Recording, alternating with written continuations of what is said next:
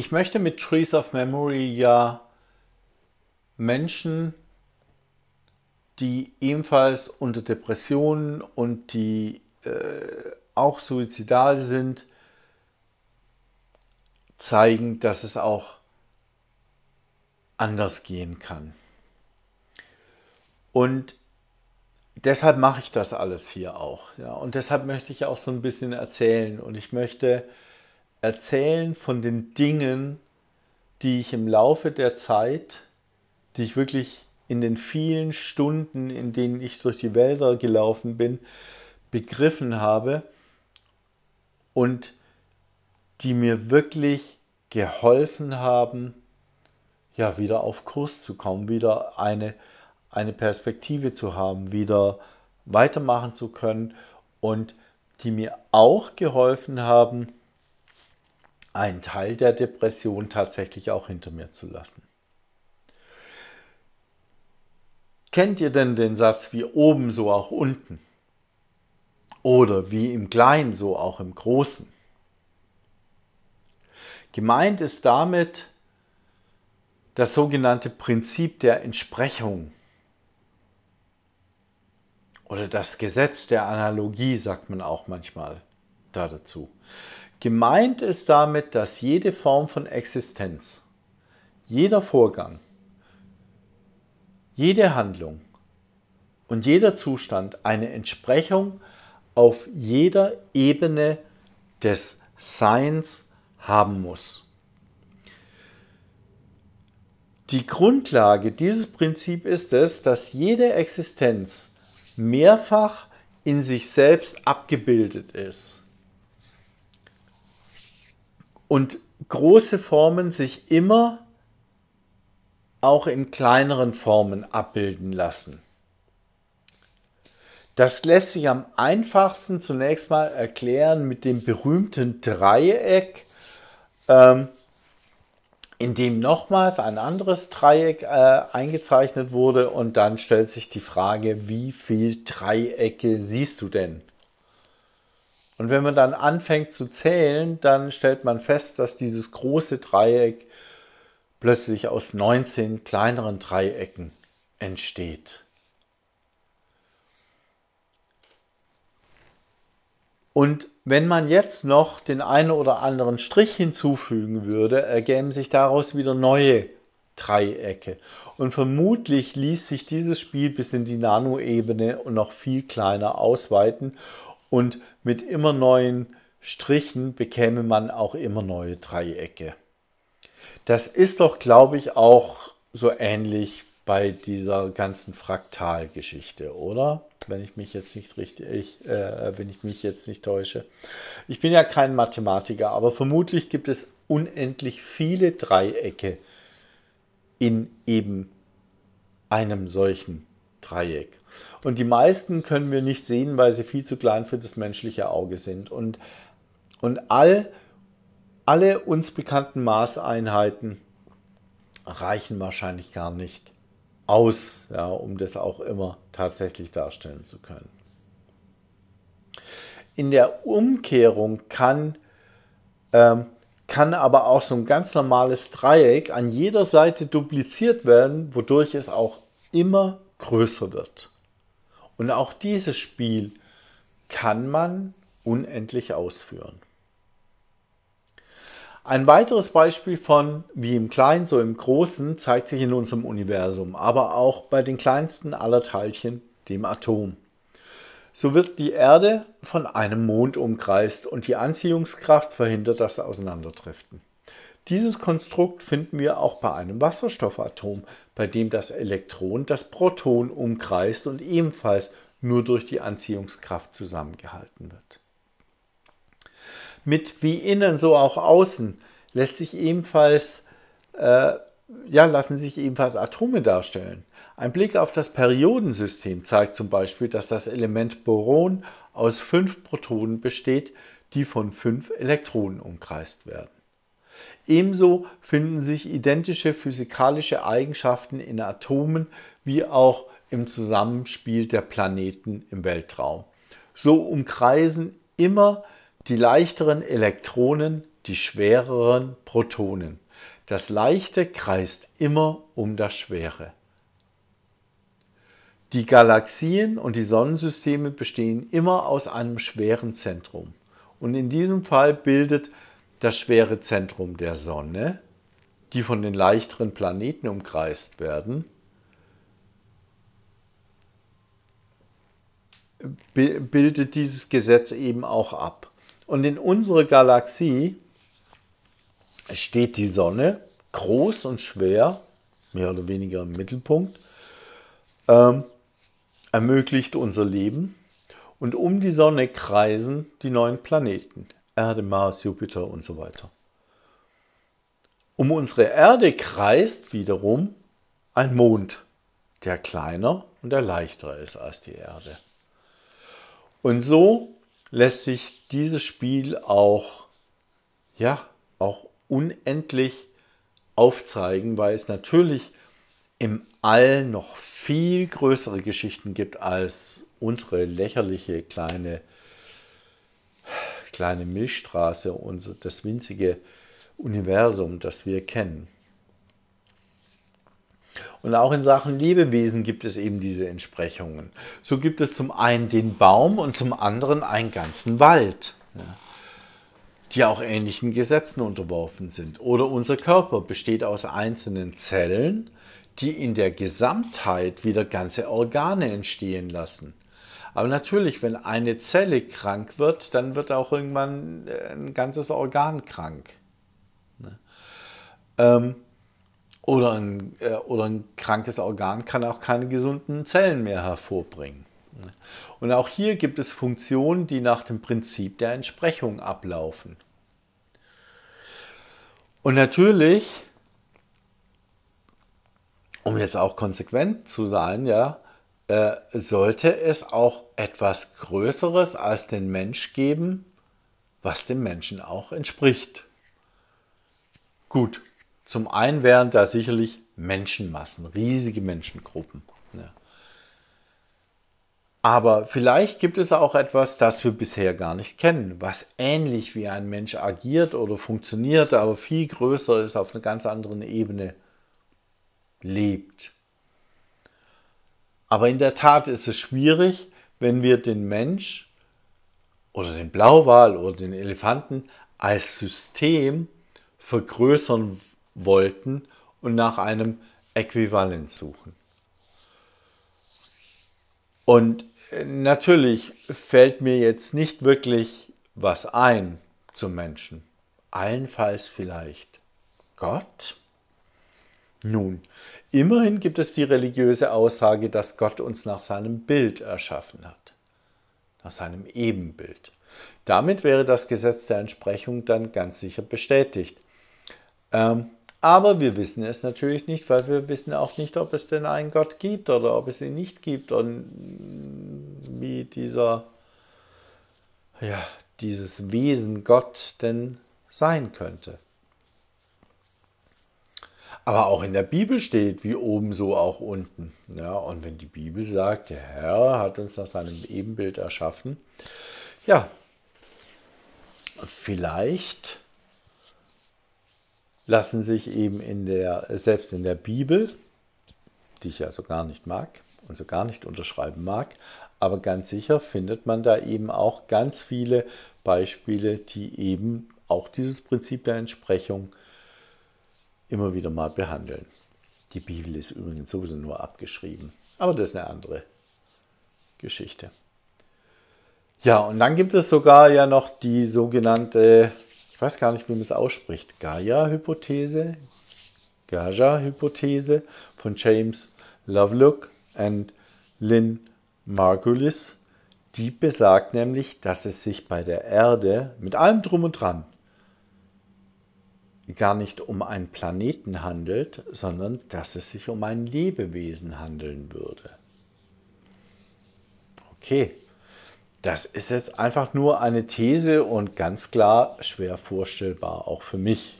Ja, also ich kann mir jetzt auch nicht vorstellen, dass ich auf einem großen Tier lebe. Aber kann sich das kleine Darmbakterium vorstellen,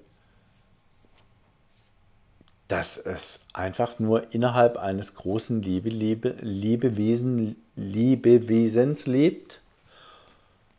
Oder werden sich irgendwelche Viren im Körper denken, dass sie auf einem Planeten leben und gar keine Ahnung haben, dass, dass sie auf einem Lebewesen ihr Zuhause gefunden haben? Also, in der Theorie, wer weiß, ja, nicht jedes Lebewesen muss ja zumindest so agieren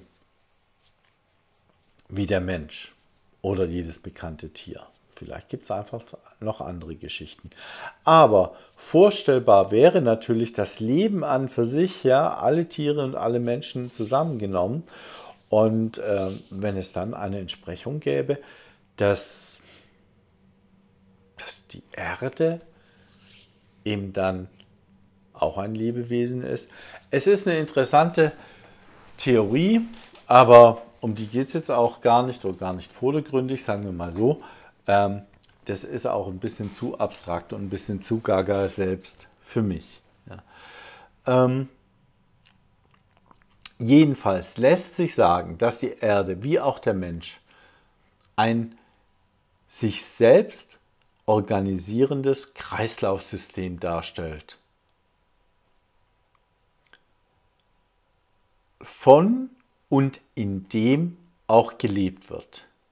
In welcher Form auch immer, ist erstmal egal.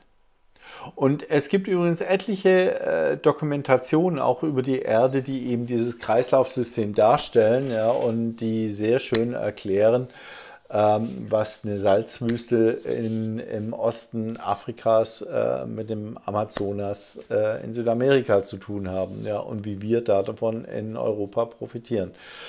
Ähm, also, wenn man Zusammenhänge erstmal begriffen hat, dann wird vieles klarer. Gut, wie innen, so außen, wie oben, so unten, wie der Geist, so der Körper. Das sind die Sätze, die das Gesetz der Entsprechung beschreiben. Das Gesetz der Entsprechung ist psychologisch gesehen auch der untrügliche Spiegel, wie weit ein Mensch tatsächlich entwickelt ist. Und dieses Gesetz bildet auch immer die Grundlage für das sogenannte symbolische Denken. Selbst die Astrologie bedient sich diesem Gesetz, denn über die Beobachtungen der Himmelskörper entwickelt die Astrologie oder sehen die Astro, äh, Astrologen eine Entsprechung eben zum Wesen der Menschen. Und wie viele Menschen glauben nun an, an, an Horoskope und erkennen sich darin wieder? Warum ist das so? Jetzt hat Rüdiger Dahlke sagt dazu einen, einen ganz spannenden Satz. Wenn wir im Spiegel einen Pickel sehen, kommt keiner auf die Idee, ihn im Spiegel auszudrücken. Warum versuchen wir es also, wenn wir vor dem Spiegel der Welt stehen?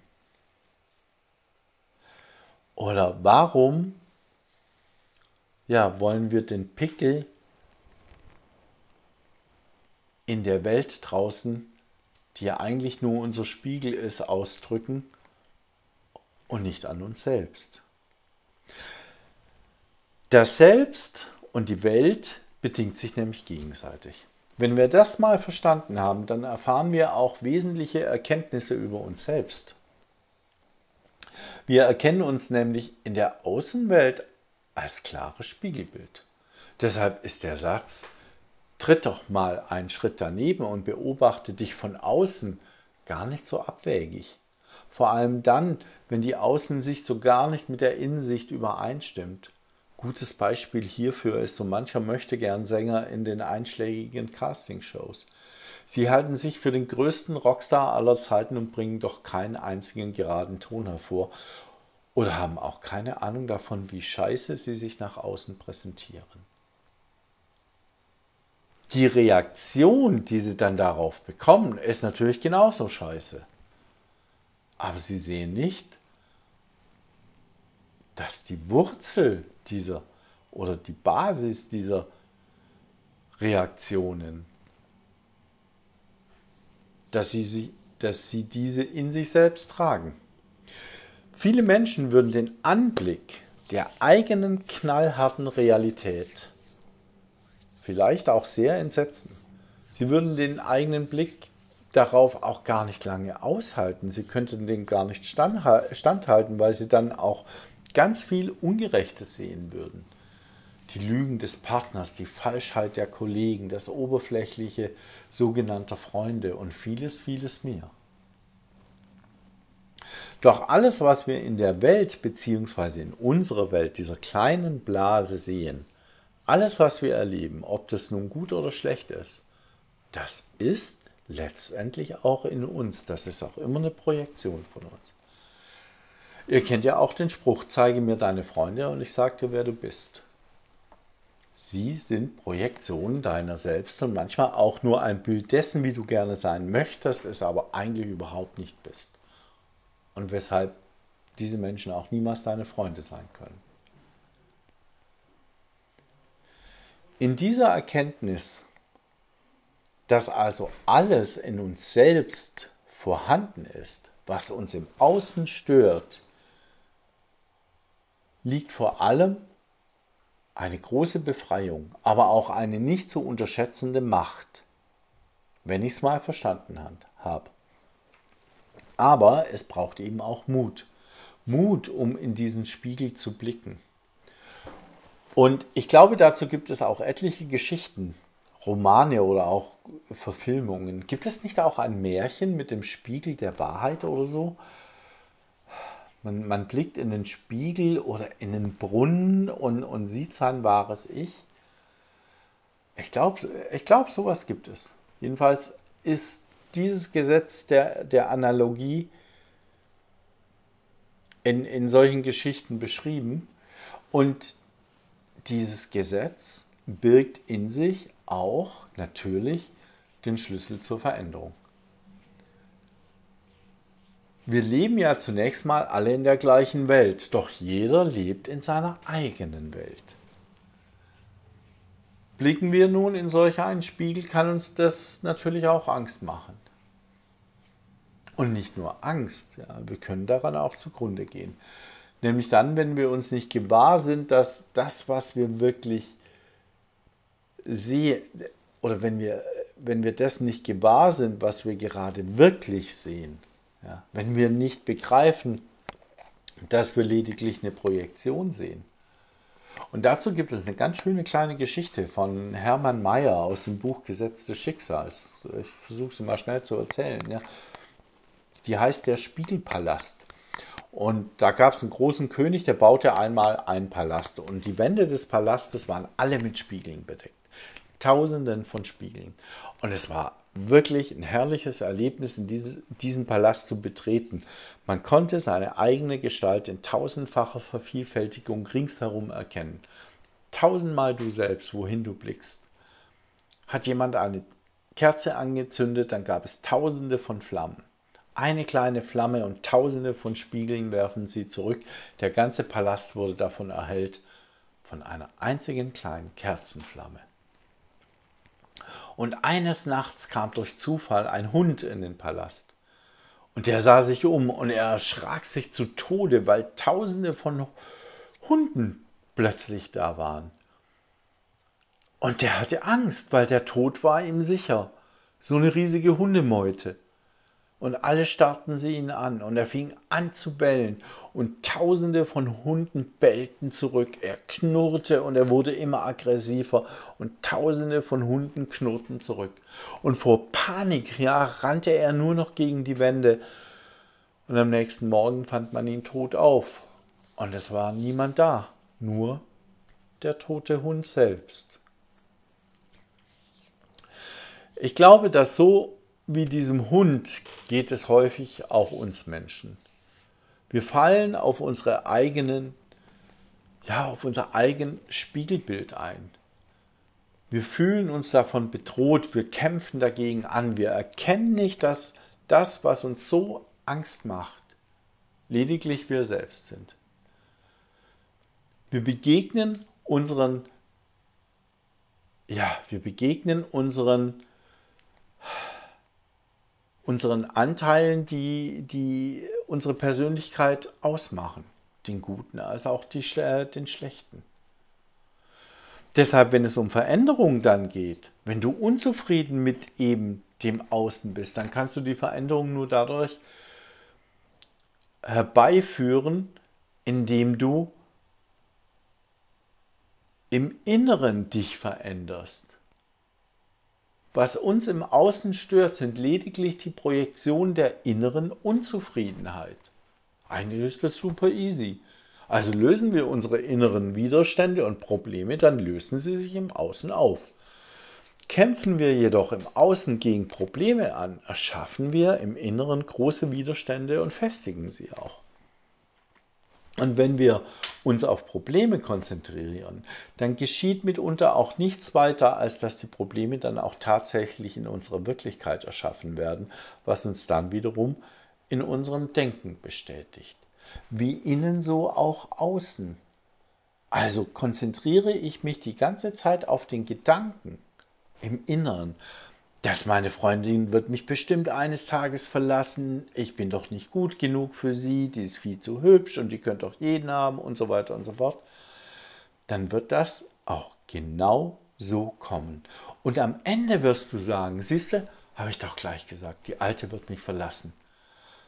Dabei wollte sie das gar nicht. Dabei hast du dir dieses Problem ganz alleine erschaffen, weil du nichts anderes getan hast, als darüber nachzudenken, als sich darüber zu, davor zu fürchten, dass sie dich eines Tages verlassen würde. Sie wird mich eines Tages verlassen, war der Gedanke im Inneren. Und es war nur eine Frage der Zeit, bis es im Außen, im Außen in der Realität dann auch so weit sein wird. Wenn du also in der äußeren Welt etwas Gutes erschaffen kannst und ein positives Ziel anstrebst, dann wird das auch dazu führen, dass du innerlich viel entspannter wirst. Weil tatsächlich kann natürlich auch das Äußere sich wohltuend auf das Innere auswirken und dazu führen, dass sich dein Inneres auch verändert. Warum sonst gehen viele Menschen auch mal für einige Wochen in ein Kloster, um eigentlich auch genau das zu erreichen? Und was hat jetzt all das mit mir zu tun? Natürlich sehr viel, wenn ich mir vorstelle, dass ich das Kleine bin, das aber auch ganz groß werden kann und innen wie außen entsprechend gleich handeln kann. Ein ganz einfaches Beispiel ist ja, ich habe angefangen aus Restwolle Mützen und Schals für Obdachlose zu häkeln und diese Sachen in Obdachlosenheimen zu verteilen. 2013 habe ich dann die Winterstricker gegründet. Eine Gruppe von Menschen, die aus ihrer Restwolle Wintersachen für Obdachlose stricken und häkeln. Und in diesen vergangenen Jahren, seit 2013, ist diese Gruppe auf fast 2000 Menschen angewachsen, ohne dass ich jemals dafür Werbung machen musste.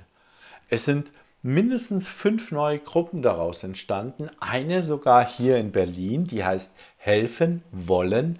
Die ist riesig. Die macht es hundertmal besser, als ich das äh, damals angefangen hatte. Und die Organisatorin hat mich damals angeschrieben und meinte, das ist so eine geile Idee, darf ich das übernehmen? Natürlich darf sie.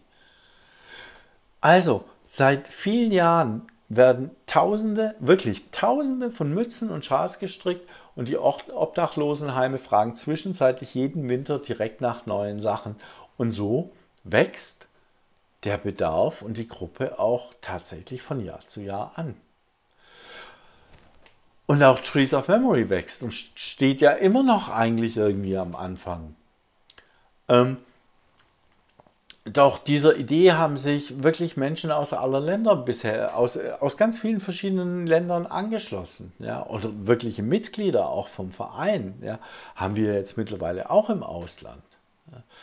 Es sind die ersten Bäume gepflanzt. Ja. In den sozialen Netzwerken gibt es so 30.000 Menschen, die dieser Geschichte irgendwie folgen. Ne. Und ähm, und ähm, nach dem ersten Zeitungsartikel sind mehr gefolgt. Äh, die ganz kleinen Berichte im Fernsehen, jetzt werden sie irgendwie immer größer. Und auch die Idee selbst wächst mittlerweile. So hat zum Beispiel die indische Suizidpräventionsorganisation SARA von äh, äh, Dr. Raminder, mit dem ich auch in Kontakt stehe, ein Projekt auf den Weg gebracht und möchte eine Allee über eine Länge von 300 Kilometern Länge mit den Bäumen der Erinnerung pflanzen für indische Suizidopfer. Das ist so großartig und das ist so unfassbar. Und ich hoffe, dass ich da wirklich auch noch selbst eigenhändig einen Baum dazusetzen werde. Wie im Kleinen, so im Großen, wie oben, so unten. Gut, die Amöben in meinem Darm werden jetzt hoffentlich keine Erinnerungsgebilde für ihre ausgeschiedenen Artgenossen in mir aufbauen oder, oder anpflanzen. Aber was ich ja eigentlich damit sagen will, ist, dass wir es selbst sind, die durch eine einzelne Tat oder einen Gedanken wirklich auch etwas Gutes in Gang setzen können, das viel größer werden kann. Viele von uns tun es vielleicht sogar ständig, ohne darüber nachzudenken oder sich der Konsequenzen bewusst zu sein. Ich glaube wirklich auch, das Leben ist nämlich äh, eben immer äh, eine Konsequenz ja, auf Handlungen, auf Taten. Und egal ob die Winterstricker oder Trees of Memory, beides war zunächst nur mal ein Gedanke, aus dem eine sagen wir mal, eine Schnapsidee entstand und auch vielfach belächelt wurden. Sogar die Obdachlosenheime waren nicht davon überzeugt, dass die Idee ein Erfolg wird. Man sagte mir, ein Obdachloser würde niemals eine quietschrote Mütze tragen wollen, die wollen ja nicht auffallen, deshalb glauben sie nicht an dieses Projekt. Und ich habe wirklich mir eine Stunde lang den Mund fußlich geredet, um es zumindest mal auf einen Testballon ankommen zu lassen. Und der explodierte förmlich. Ja. Und, äh, und wirklich, und es hat keine Woche gedauert, da wurde gefragt, wie viel kannst du liefern. Ich für meinen Teil habe nie an diesen Ideen gezweifelt und fand jede Argumentation dagegen auch echt abwegig, ja? auch wenn sie mir manchmal logisch erschien. Und auch bei Trees of Memory, äh, weil weil ich weiß, an welchen Gefühlen mein Leben ausgesetzt ist und war. Und weil ich mir sicher bin, dass wenn es mir so geht, dann geht es vielen anderen bestimmt auch so. Und deshalb habe ich das auch angefangen. Und in der Tat ist es ja auch so. Wie viele Briefe habe ich zwischenzeitlich erhalten, die mir beschrieben haben, wie, die, wie sich Menschen von Freunden und Bekannten ausgegrenzt und abgegrenzt haben, die im Stich gelassen wurden und die beschuldigt wurden? Wie viele Mails zeugen von der Machtlosigkeit, wenn man Suizidgedanken etwas entgegensetzen möchte? Und wie viele Hinterbliebene funktionieren eigentlich nur noch, weil sie nicht mehr in der Lage sind zu leben und das Herz und die Seele Tag für Tag mehr und mehr auseinanderbricht? Ich habe nie darüber nachgedacht, was ich im Leben schon alles angestoßen habe. Natürlich nicht. Manches blieb klein, anderes wurde groß. Ich habe aber echt keinen Gedanken daran verschwendet, weil ich dachte, dass ich Glück gehabt habe. Oder es nichts weiter als ein guter Zufall war. Oder es mir meist wahrscheinlich noch nicht mal aufgefallen ist. Tatsächlich kann ich aber auch ganz bewusst eben auch eine Entsprechung auslösen. Im besten Fall natürlich im Guten, aber auch im Bösen funktioniert das. Wenn ich im, Inter äh, im Internet jemanden fertig machen möchte, muss ich nur oft genug posten und schon bald werde ich Zustimmung erhalten und Leute finden, die mein Ziel unterstützen und schon bald habe ich eine Gruppe, die vorbei an allen menschlichen Werten in ihrem Tun größer und erfolgreicher wird. Schaut euch nur manche politische Parteien an, ja, oder die ganzen Trolls und Haters, die gegen Kreta ätzen. Ich kann also sehr viel erreichen und Menschen finden. Ich kann auch dadurch eben diese Menschen finden, die einen Baum pflanzen möchten.